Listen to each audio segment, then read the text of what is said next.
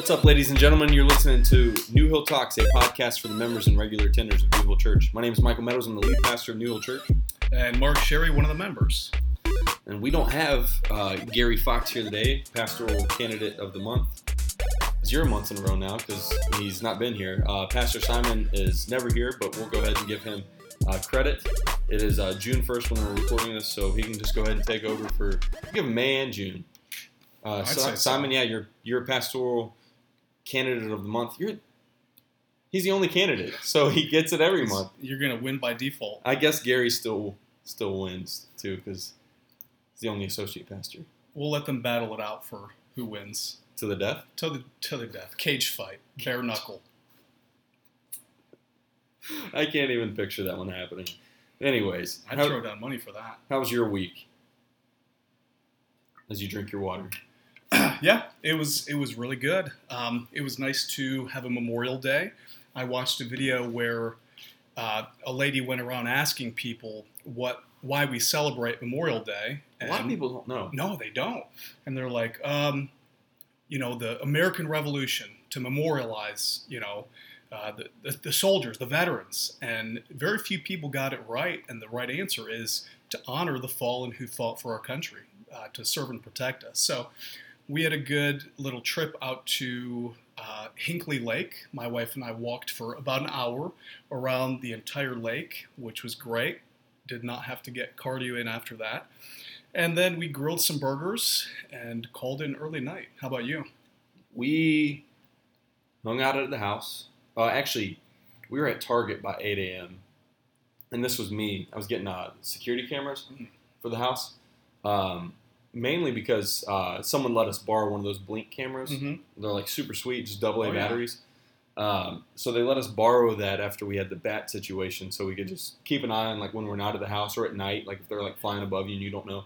So the thing that freaked me out with the bat was not knowing where it came from. Yeah. Like how did it get in?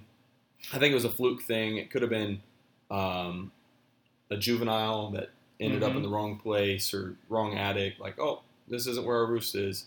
Woke up, could have been chasing a moth and ended up in our house when the door was open. Whatever.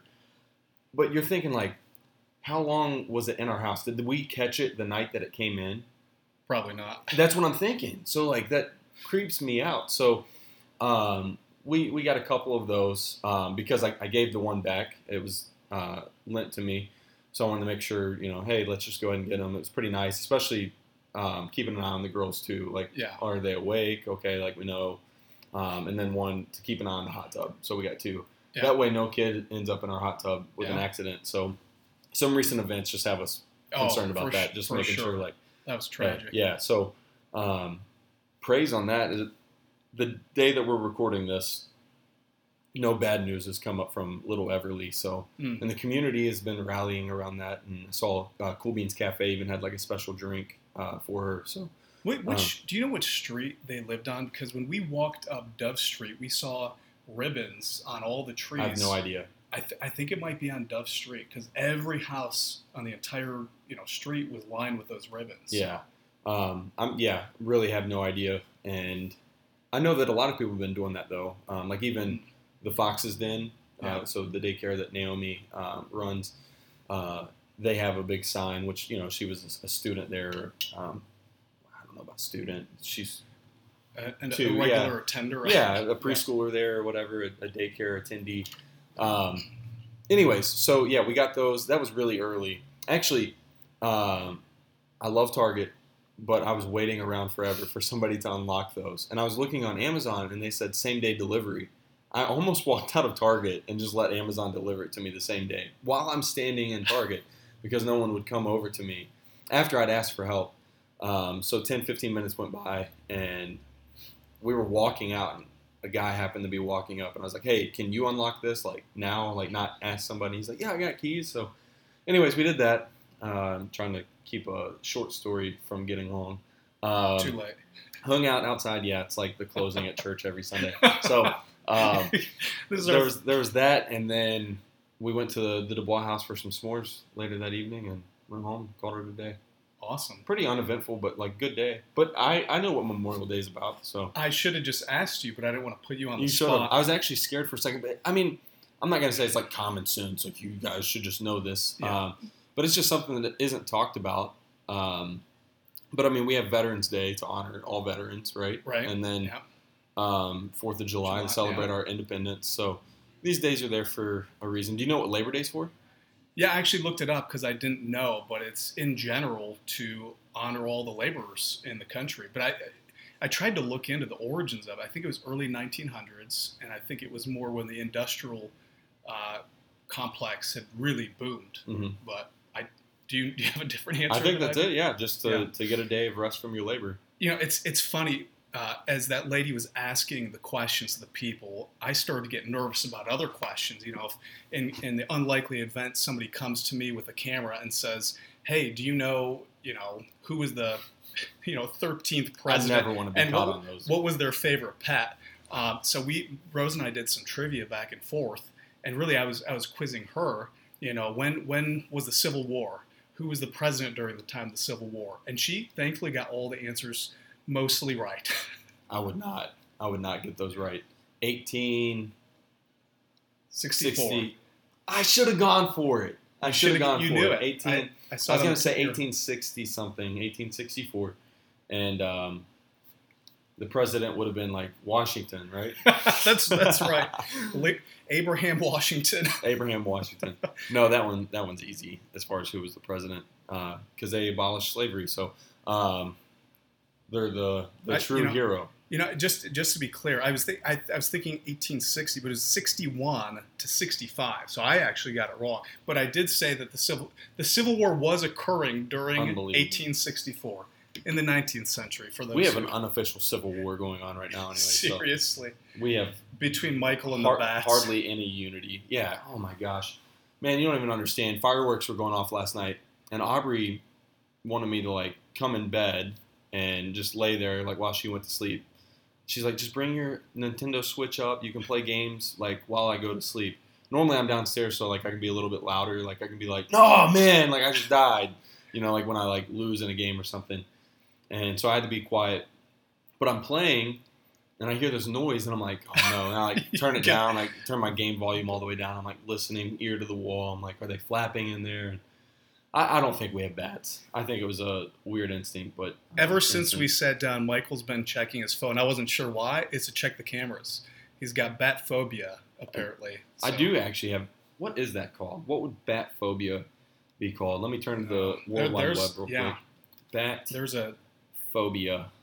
there's a word for fear of 13 I learned in a Netflix documentary as well. I don't remember what the word is, but Um, the fear of bats is technically known as chirophotophobia, something like that. Um, ugh, and there's a picture of like a roost. That's nasty. chiroptophobia. Chiroptophobia? That, that might be it. Chiroptophobia, yeah. What? So, so I don't know if you guys have Netflix, but we watched this documentary um, about a Twilight. gentleman. Oh. No, no, it was The Bachelor. So it, it's called Fear of Thirteen. It's actually it might have just come off of Netflix, uh, as in they're not they don't have it out. But really interesting documentary about a guy on um, on death row who's there for a couple decades, and he wasn't guilty of the murder, but he read, uh, he learned ten big new words every day. And the way he did that was he wrote down the word 10 times, read it out loud 10, 10 times, and he would never forget that. Very uneducated. But it was actually inspiring that you can, no matter where you are in your education, you can, through self you know, discipline, uh, really grow in your vocabulary, which I, I try to learn a new word every day. I don't always meet up to that, but I find a lot of value in doing that. Yeah.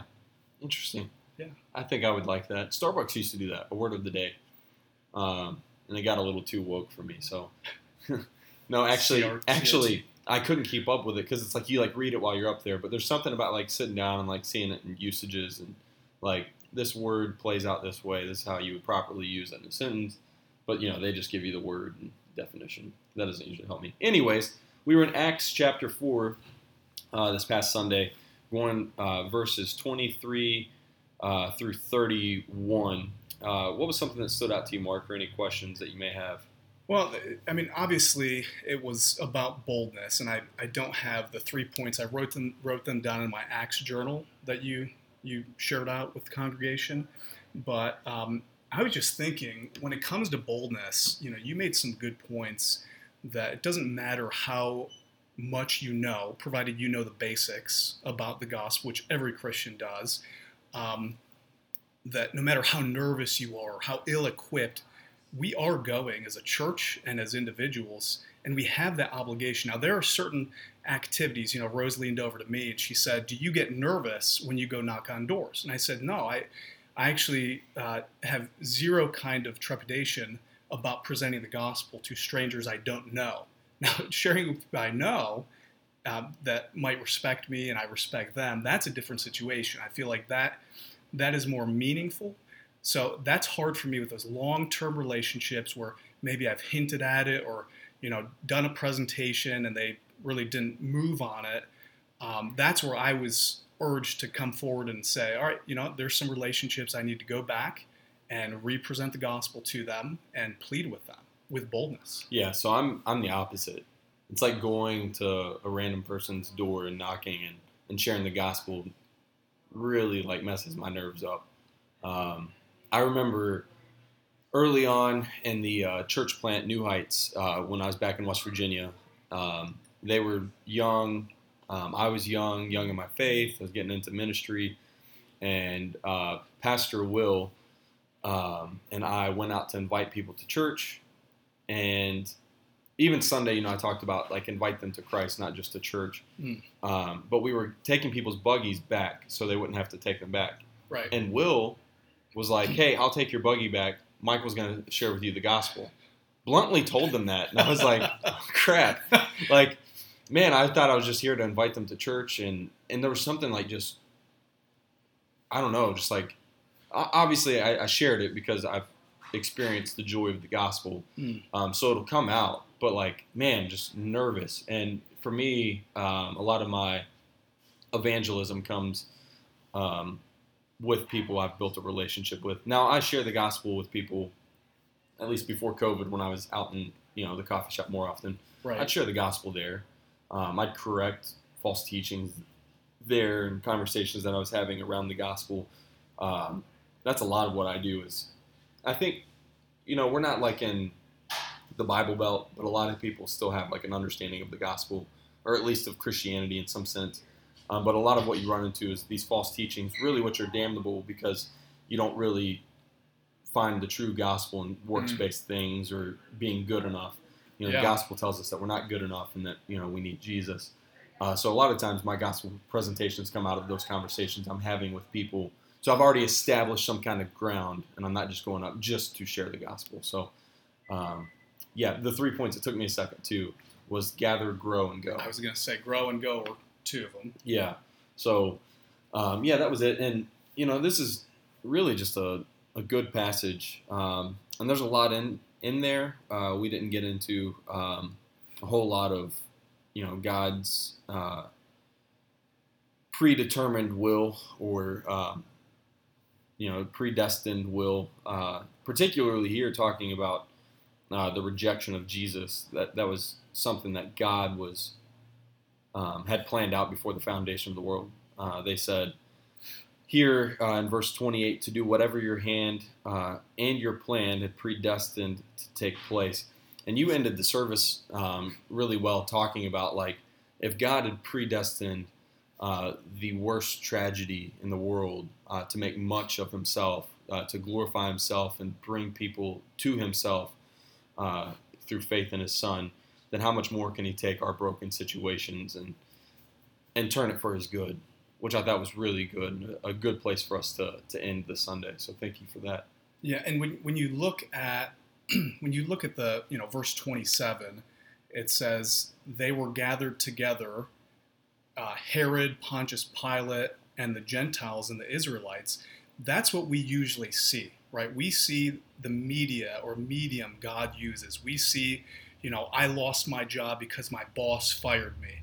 Um, my, you know, my spouse and I have a bad marriage because I said this and she said that. Uh, you know, my, my children have become wayward because of X, Y, and Z.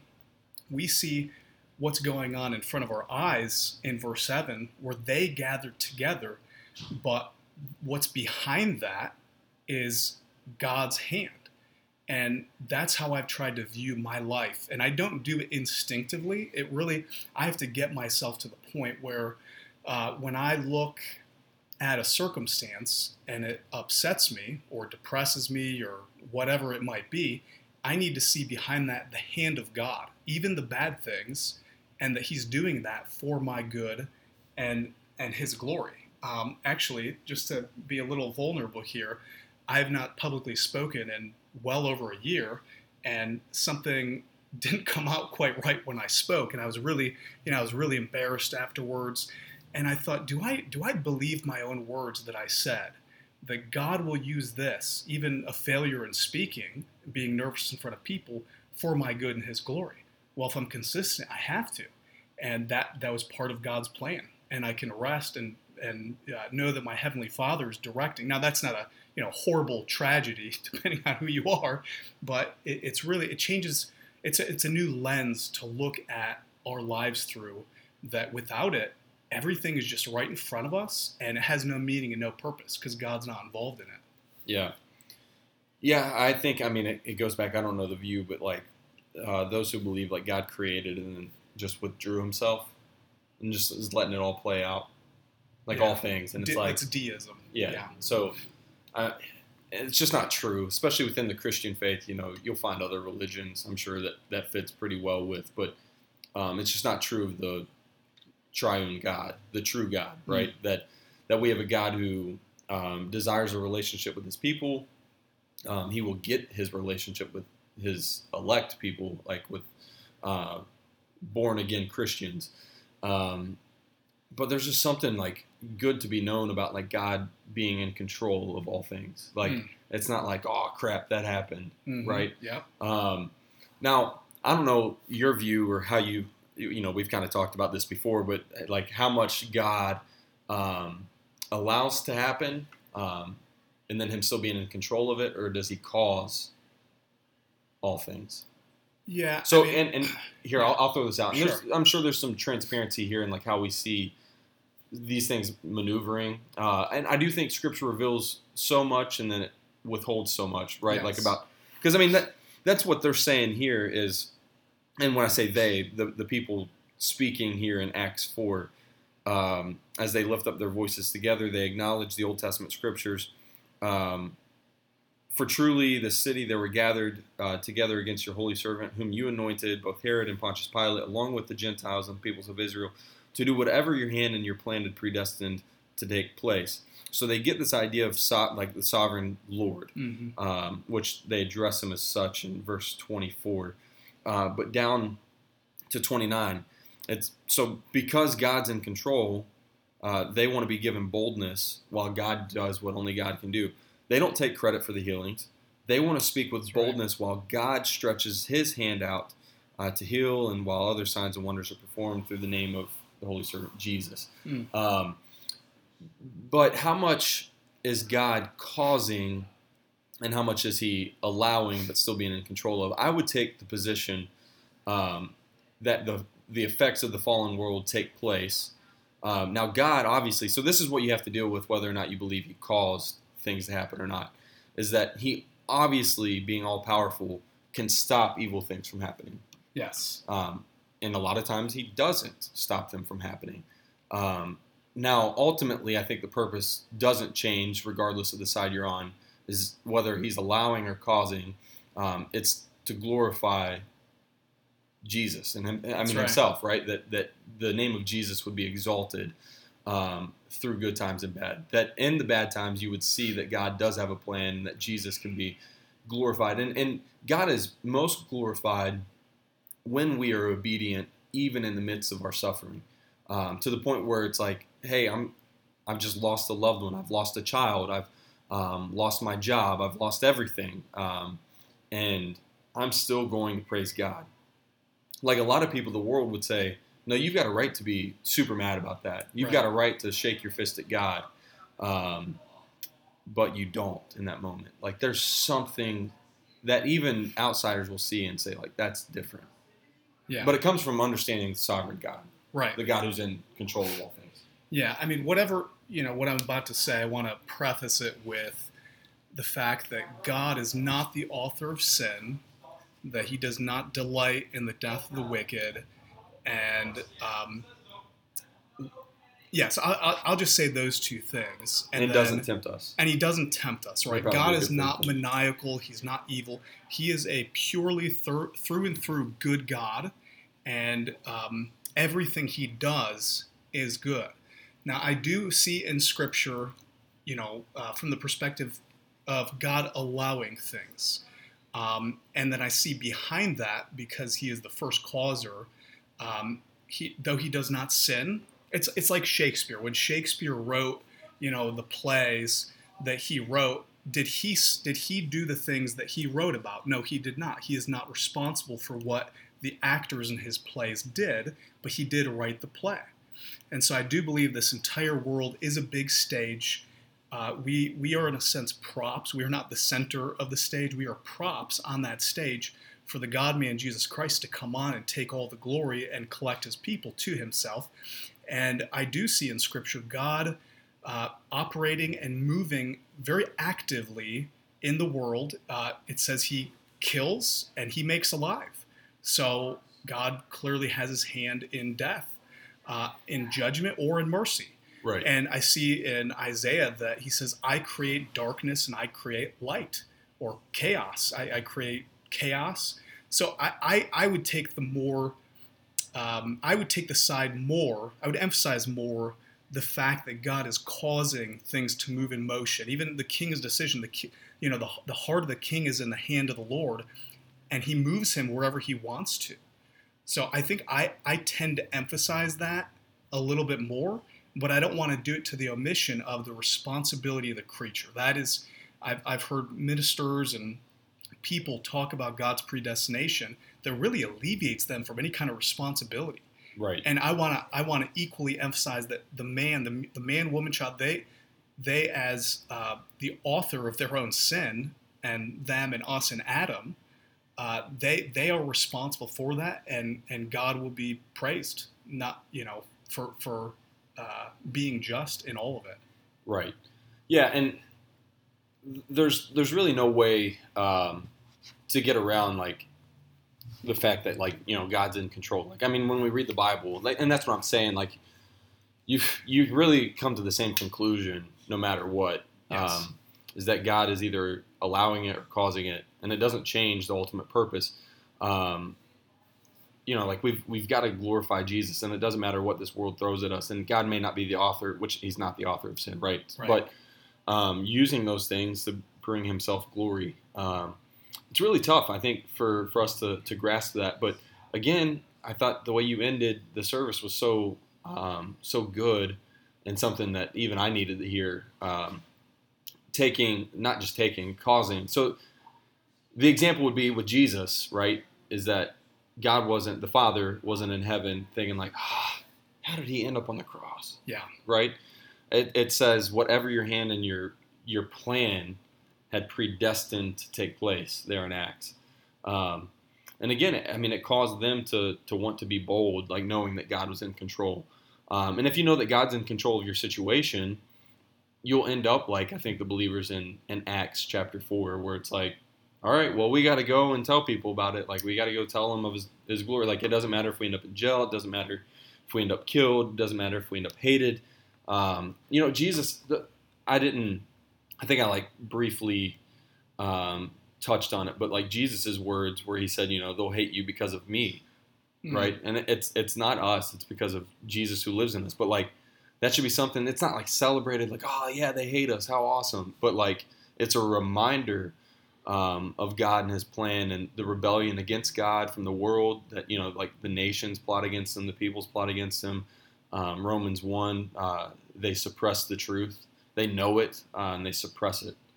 Um, so it's just an encouraging word to hear. Well, and I think I was gone for this Sunday, and Simon might have preached this in Acts two, but Peter's really on this. I mean, he he clearly believed in this because in 223 says this man jesus delivered over not by people, although that's true, but by the predetermined plan and foreknowledge of God.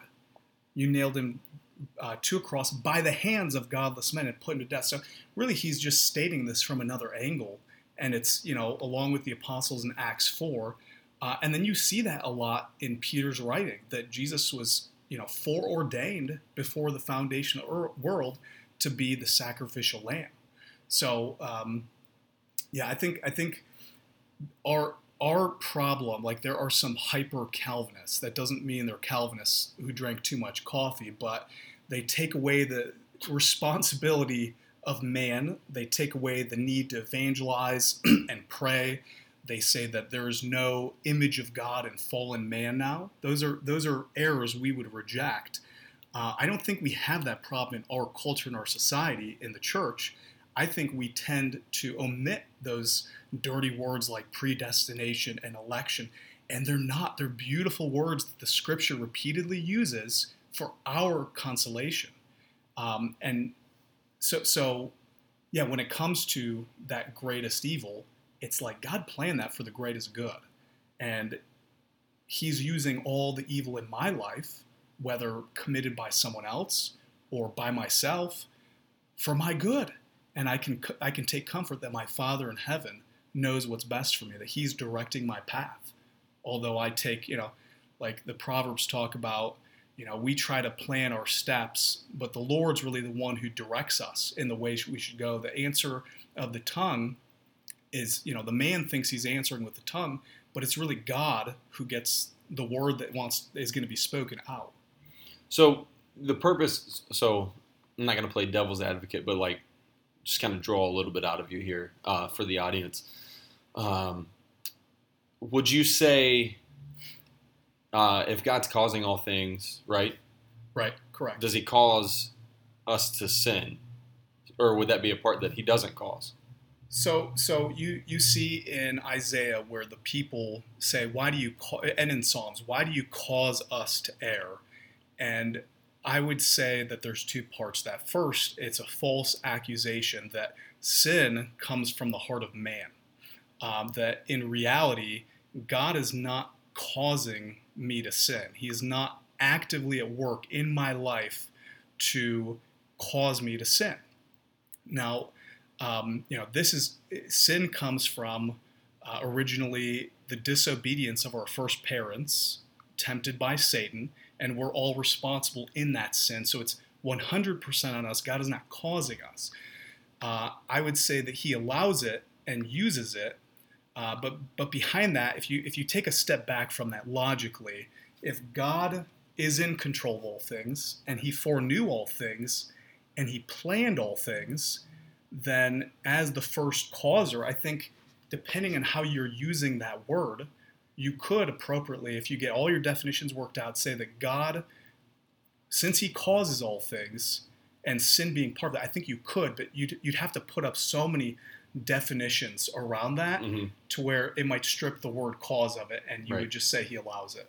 And then to your point, like of causing maybe affliction or times of trial or tribulation, whatever it might be, um, he can cause that um, to draw us closer to himself because that's not sin, right? He's not right. causing us a sin. He's not tempting us. Um, but what if it's somebody sinning against you? That's your trial. Right is that I mean, is that cause is that a causation? Like God's doing something. Well, he's not causing someone else to sin. He's, though, exactly. Right? But like, but that affliction, um, because all of it should lead us closer to God, and I think that in our affliction, our allegiance is shown most. Um, if yes. you shake your fist at God, then it shows where your relationship with God is. So, um, again, causing that to to draw us closer to Himself, right? That He would be glorified. And I think a lot of times we miss that, especially especially in the midst of that trial, right? Like mm-hmm. afterward, we can look at it and be like, "Yeah, I see the hand of God was all over that," and we'll yes. say it in that same tone, like, "I see, I know," but then you get back in the midst of a trial and you're like, "Ah, oh, why, God, why?"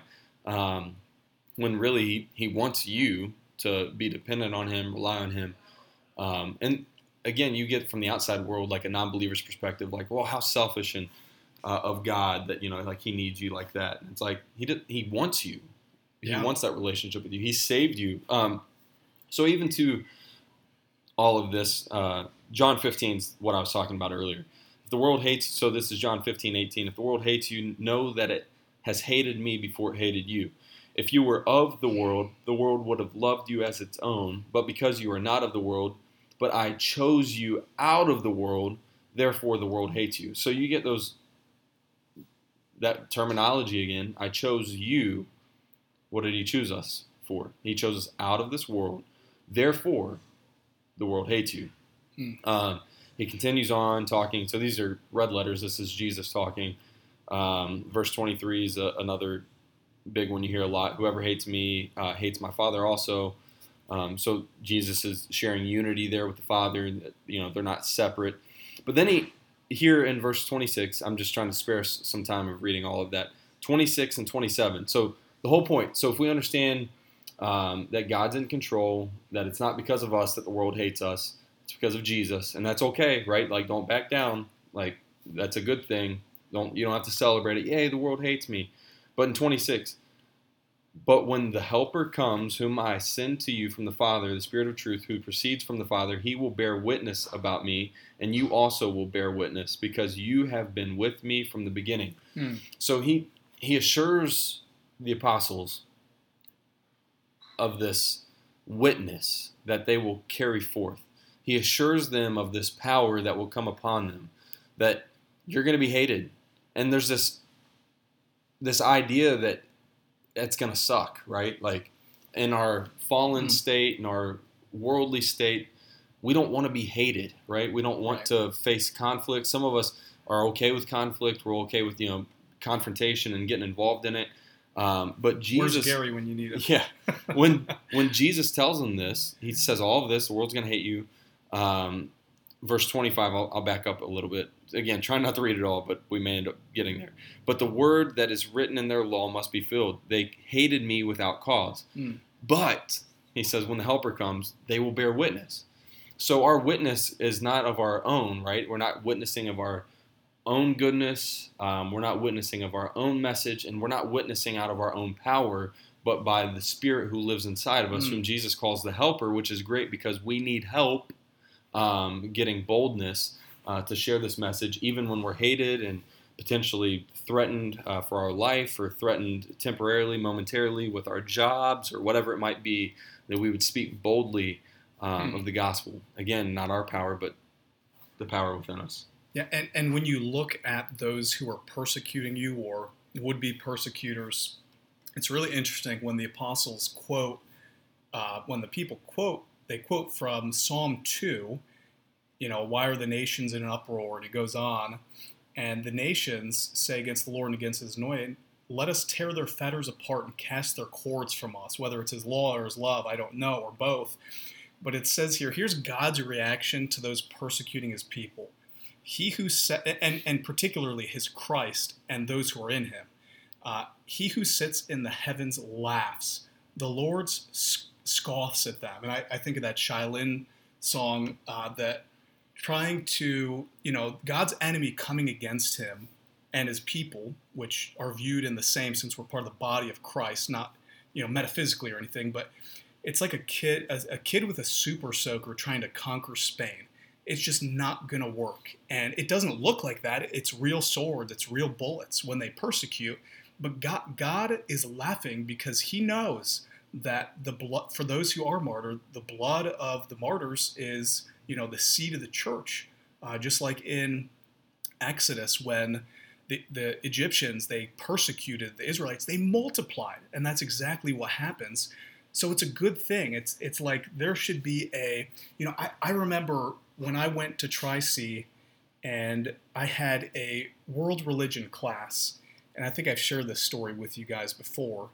And it was uh, the most vocal people in the class were me and my friend Mahmoud behind me. He was uh, a Muslim. And we were very vocal and we'd have conversations. I'd quote scripture. It infuriated people that I would dare quote scripture. But I remember the teacher was actually making fun of me behind my back with some of the students. They were laughing. And I was reading in my Bible just as they were doing that. And you, you quoted some of this from 1 Peter 3 uh, and, and 4. But it says here that if you are um, if you are reviled for the name of Christ, by the way, they're, they're mocking me and my God and my belief in my God at the very moment I'm reading this. If you are reviled for the name of Christ, you are blessed because the Spirit of glory and of God rests on you. And, and I realized, I was like, man, this is a good thing that I'm persecuted. This is a good sign because it shows that I'm one of his people. I'm standing up for the truth, and it means God and his Spirit are resting upon me. And of course, the, the seed of the serpent is going to go against the seed of the one that was to come to crush his head. So there's these two these two seeds throughout all of history, the seed of the serpent and the seed of the woman. And if you're a believer, you're a seed of the woman, and the seed of the serpent will constantly try to crush you. But in Romans 16, Paul says that uh, we'll crush Satan under our feet, and that includes his people as well. I think we oftentimes forget that. Uh, truly, I do. Like, there's literally a, a war going on at all times, spiritual war, right? And we just we think that everything's just going to be groovy, and I, I really do. I mean, I think that's mainly here in America that, that we get that idea um, because we've been given freedom of religion. And really, what it, it mm. became was freedom of silence. Like we mm. were able to be silent, and because America had some Christian values that it was just unwritten. Like everybody kind of knew about God, so like we had some common ground, and you know whatever. Like we're just not going to be persecuted, but as as times change, and I'm not saying that like tribulation, like seven years is kicking off tomorrow or whenever, but but don't be surprised um, when people give you backlash. Just don't back down. Yeah. Like that's the biggest thing is like that's going to show where your allegiance lies, and maybe those moments, maybe God sends uh, the person with the hardest of hearts to to come into your life, and it's challenging you to remain steadfast in your relationship with the Lord. Like I mm. need you, God, to give me the boldness. I want you to soften this person's heart, um, but help me to remain faithful, like in this moment, because it's tough. Like when we get out there, and it's so easy to begin to to give into ideas and of yeah, you know, if you everybody's a good person. It's like because we're looking for some common ground, but like scriptures tell us that no one's good, no, not one. Um, and again, it goes into the definition of good, right? Like you may do something outwardly good, um, to the appearance, but like if it's not in the sense of glorifying God because you're not doing it to glorify God, then it's not good, right? There's, mm. and we just we miss that mark a lot. Um, one thing we miss is, is sharing the gospel, right? Which is really a lot of what we are talking about. Praying for boldness as you go. Um, should a Christian feel guilty and bad and like they just aren't good enough? Should should a lack of obedience hinder someone's worship? Yeah, kind of like performance Christianity. Sure, I, have gone back and forth on this because I, I listened to um, some of the reformers and some of the the modern day reformers who emphasize, look, your identity and your reputation is in Christ. Like literally, everything you've done that was bad was put on Christ. Everything you've done good was done by Christ through you. Um, and and therefore whatever happens whatever you do that's not your identity that's not your reputation now might be in a sense in this world but in reality before god your reputation is christ himself and then i read like john owen's uh, overcoming sin and temptation which is a very difficult read especially for you know uh, an adhd person like myself and he talks about when the law wounds you don't don't apply the gospel too quick to yourself which is very interesting because that's what I think the correct answer is. Uh, I think confession, acceptance of God's forgiveness. I actually put on my phone, uh, you know, a hand writing in the sand, "forgiven," just to remind myself because I can forget that. But when I when I come to church, sometimes, uh, whether I had a bad week, bad morning, I my worship is often characterized by the performance that I had during that week. And I believe that is not the way to worship. I shouldn't, my level of joy, my le- level of willingness to serve God or to love God or his people should not be rooted in my performance. And th- this is very liberating because I think most churches, uh, though they haven't read John Owen, and they take that and they say, no, your joy is based on your obedience. Your level of uh, you know devotion to God is what really you're standing before God, and that is a that is a aspect of works righteousness. So when I come to worship, if I had a horrible week, um, my answer is not well. Let's wait till next week. You know, let's let's wait till I do better. Then I can worship God in good conscience. No, the answer is confess my sin, know that I'm forgiven, and then look to Jesus and whatever he did in his life, all the good he did, the miracles before, that's it. That's my credit before God. And I think it's just seeing who you're identified with. Are you identified with yourself and your performance, or are you identified with Jesus and what he did? And if it's the latter, then you have this huge weight taken off you, and you're like, wow, I can actually work, I, I can worship God with good conscience because of what Christ did in my place in his life and in his death. Right. And, you know, I think even approaching uh, Communion Sunday, which is, you know, this Sunday, um, thinking about that because we talk about taking it in a worthy manner.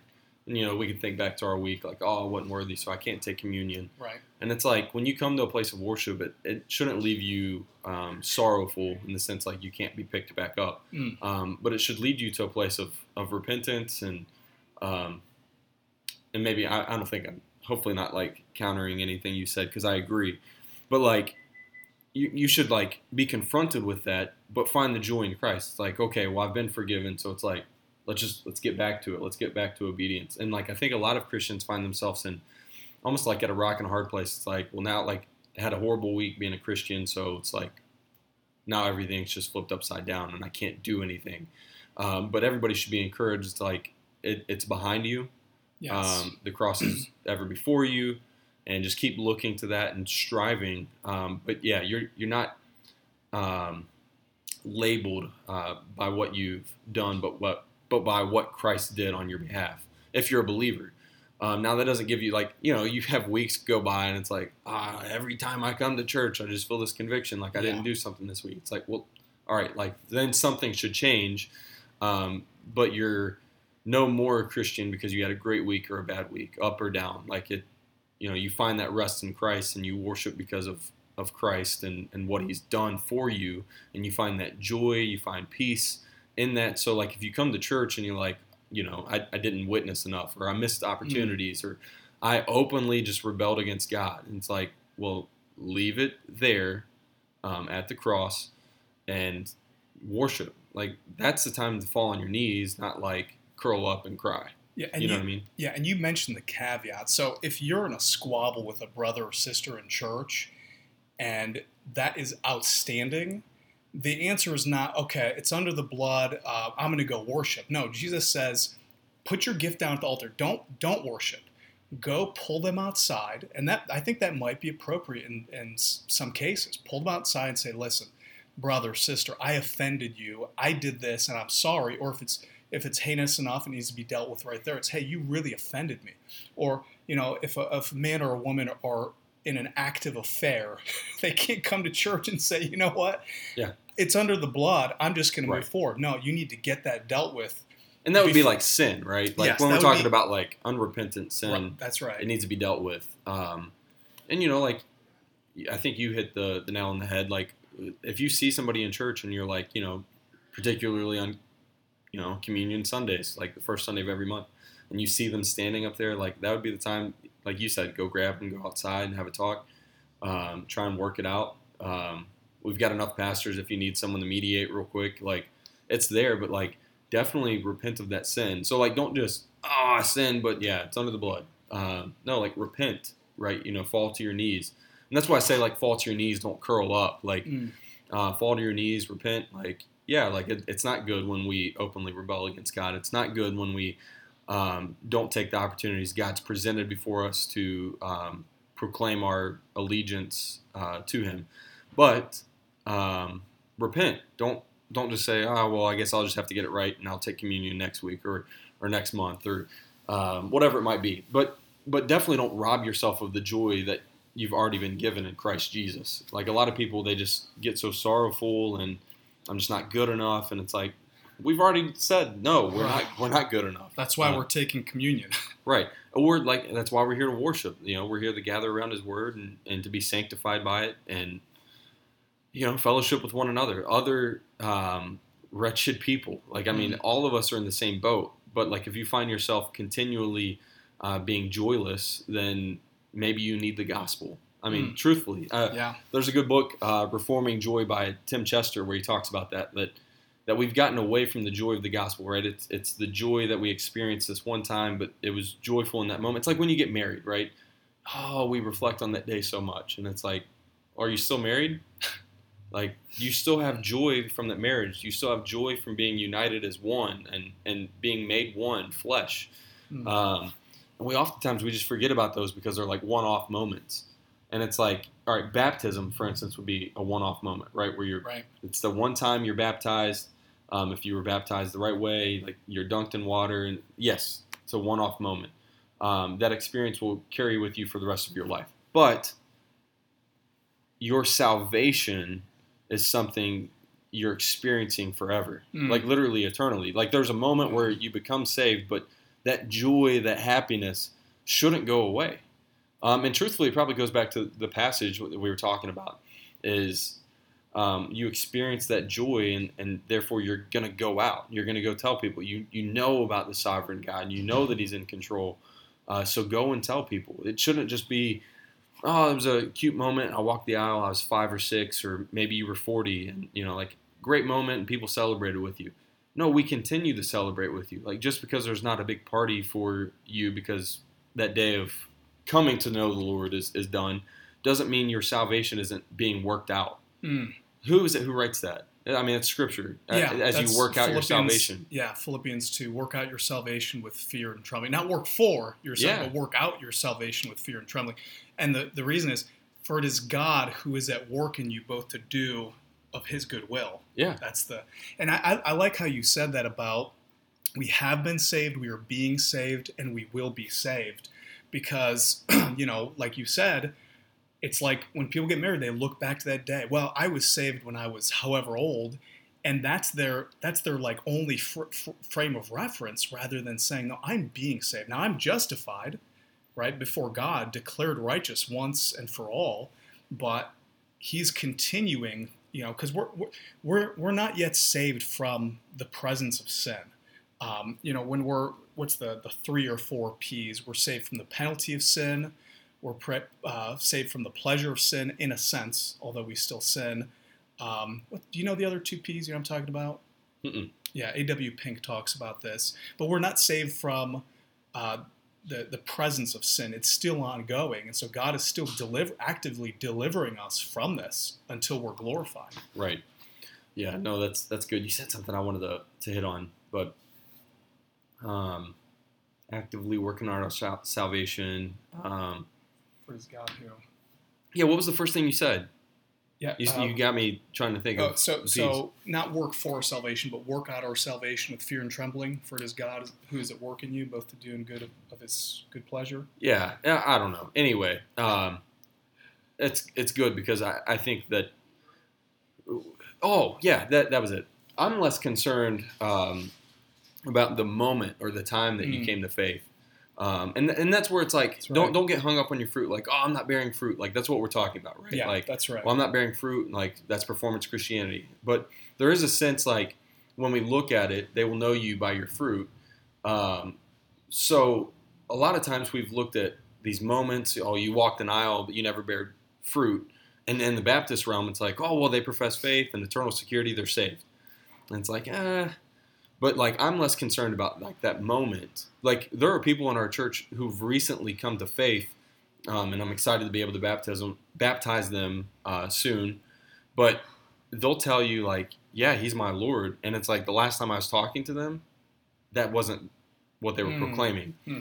And it's like, well, do you know when? It's like, no, like I was just I was going to guys or girls study and I just kept hearing these truths and it's like I believe it. Like Jesus died on my behalf. Like he's my Lord. Like I've repented and believed. Mm. When?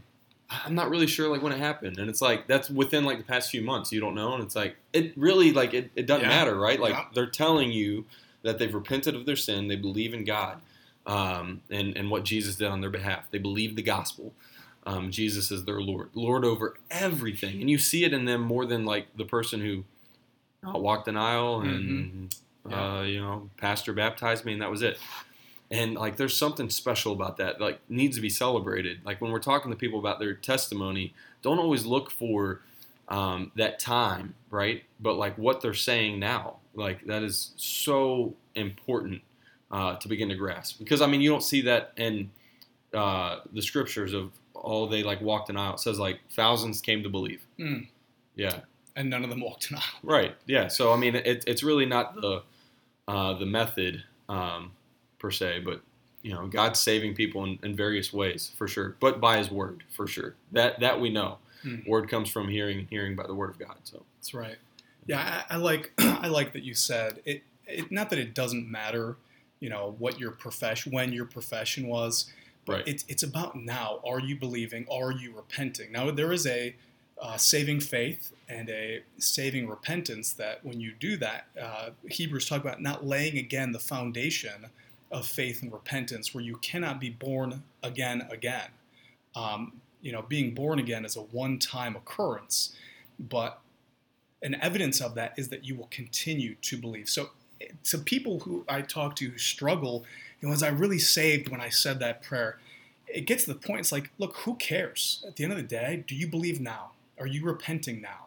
Yes. Okay, then Right. you're saved, brother or yeah, sister. which is what I, I mean. Yeah, because Yeah. like you know, there are plenty of people who have a testimony um, of doing some kind of walking an aisle. Pastor Gary shared like when he was a kid.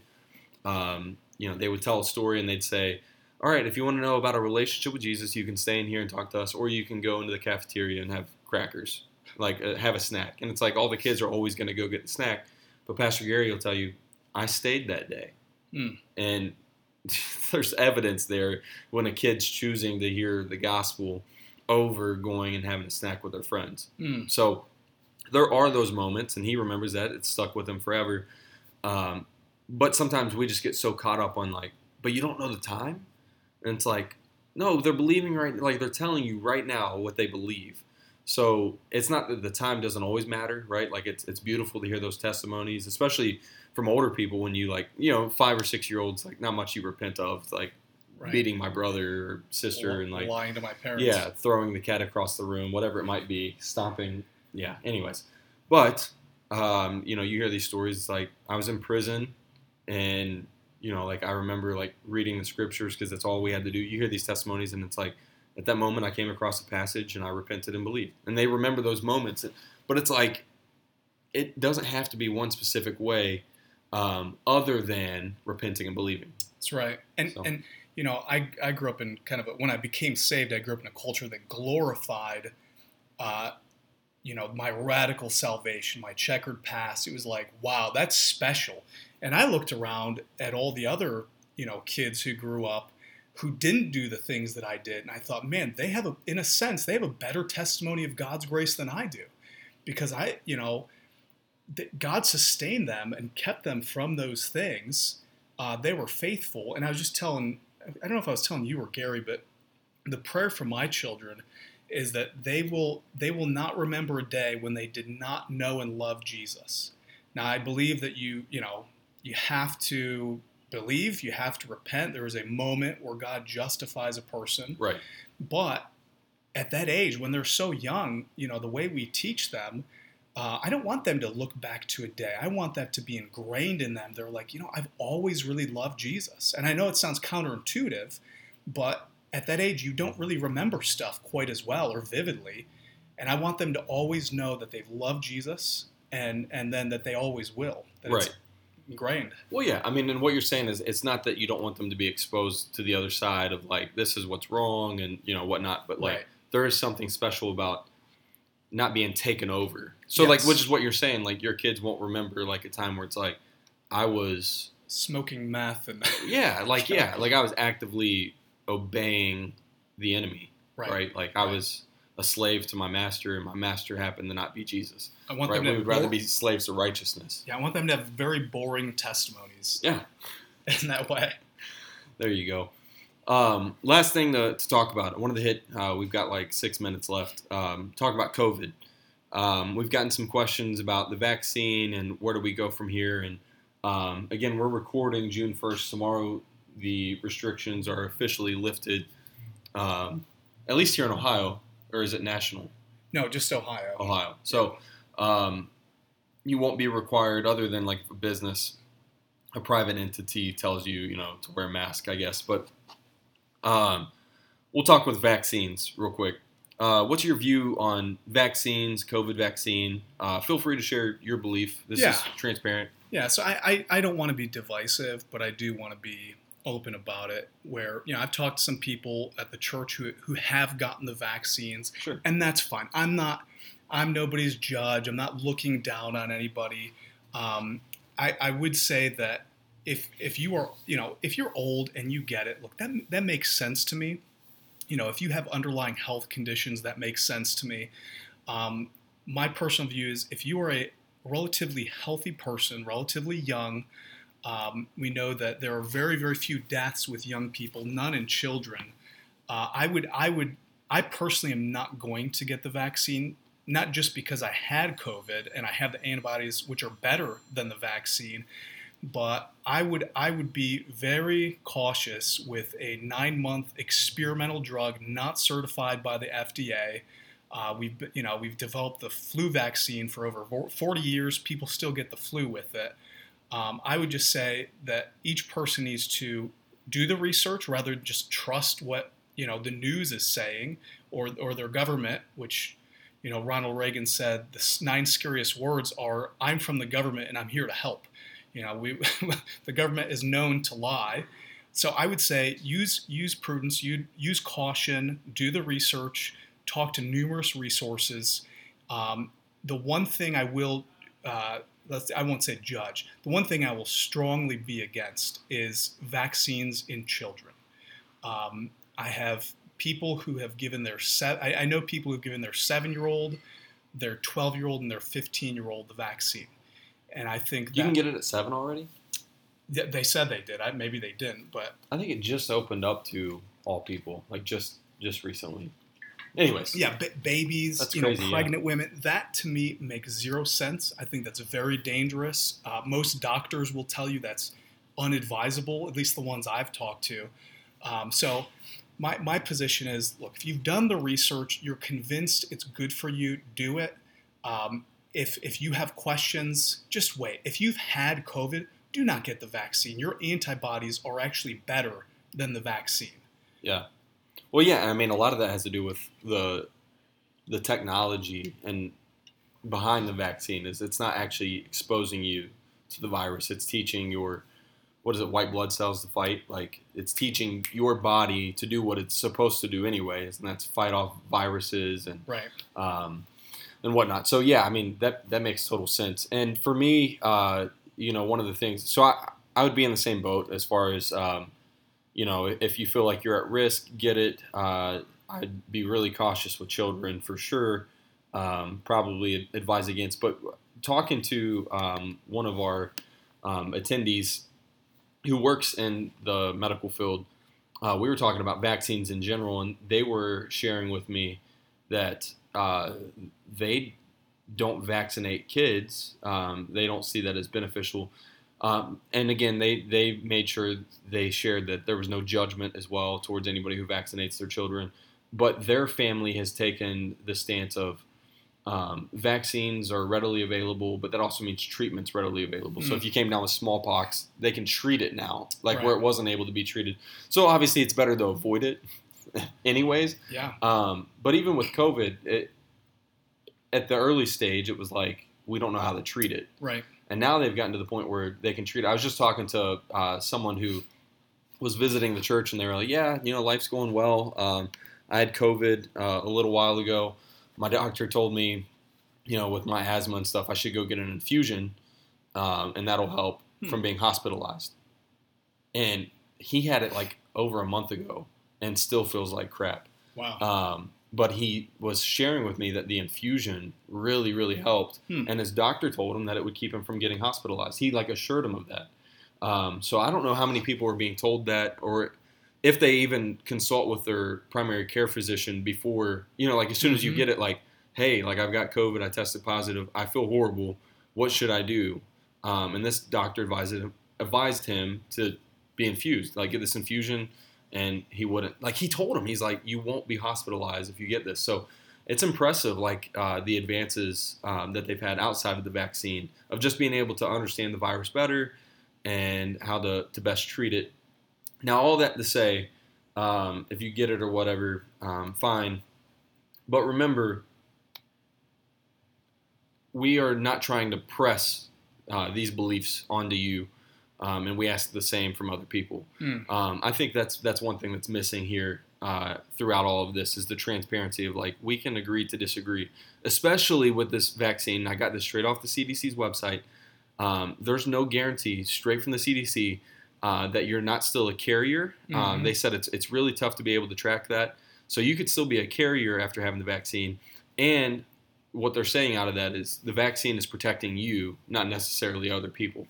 Um, so uh, just just keep that in mind. If you're pro-vaccine, you wish everybody would get it. Um, remember the the cause of it is, is protecting you. The mask were to protect other people. Um, so at this point, we we just got to move forward, but move forward with gentleness and respect. Uh, just as we you know share the gospel, gentleness and respect. Christians just need to be gentle and respectful.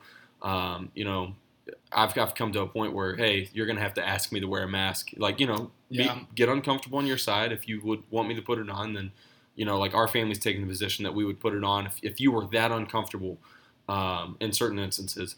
But things have progressed, and, and especially with antibodies out there, I'm glad that we're going the way that we're going, and you know, we're as a church family, we're going to keep going this way, and and just you know pray that everybody stays healthy with whatever might be uh, coming out next, any virus, any stomach COVID bug, yeah, 2.0. all of it. Yeah, we just want to be respectful of one another, uh, use hand sanitizer, but um, ultimately, I want to be exposed to antibodies.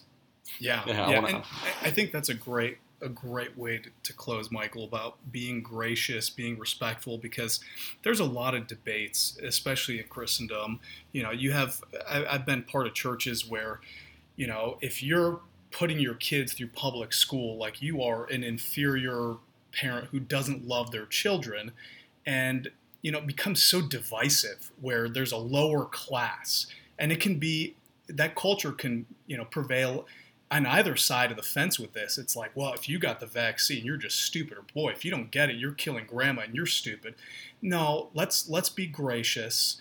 Um, don't don't judge. Don't jump to judgment, which I'm quick to do. I'll, I'll admit that I'm quick to judge to jump uh, jump to judgment, and instead I need to take a step back and say, look, that, that is ultimately their decision. I respect that person. They're a good brother or sister. Um, I, I will give them the benefit of the doubt that they did the research and they did what was best for them and their family hmm and continue to love them. Right. There you go. We hope this podcast helped you to put Jesus into perspective. If you have questions about this episode, a previous episode, or about a relationship with Jesus, please email us at engage at newhilloh.com and we'll get back to you to help answer whatever questions you might send in. All right, church, go honor God in all that you do, observe the things He's commanded, provide to the needs of others, and extend the offer that's been extended to you. Peace. Boom.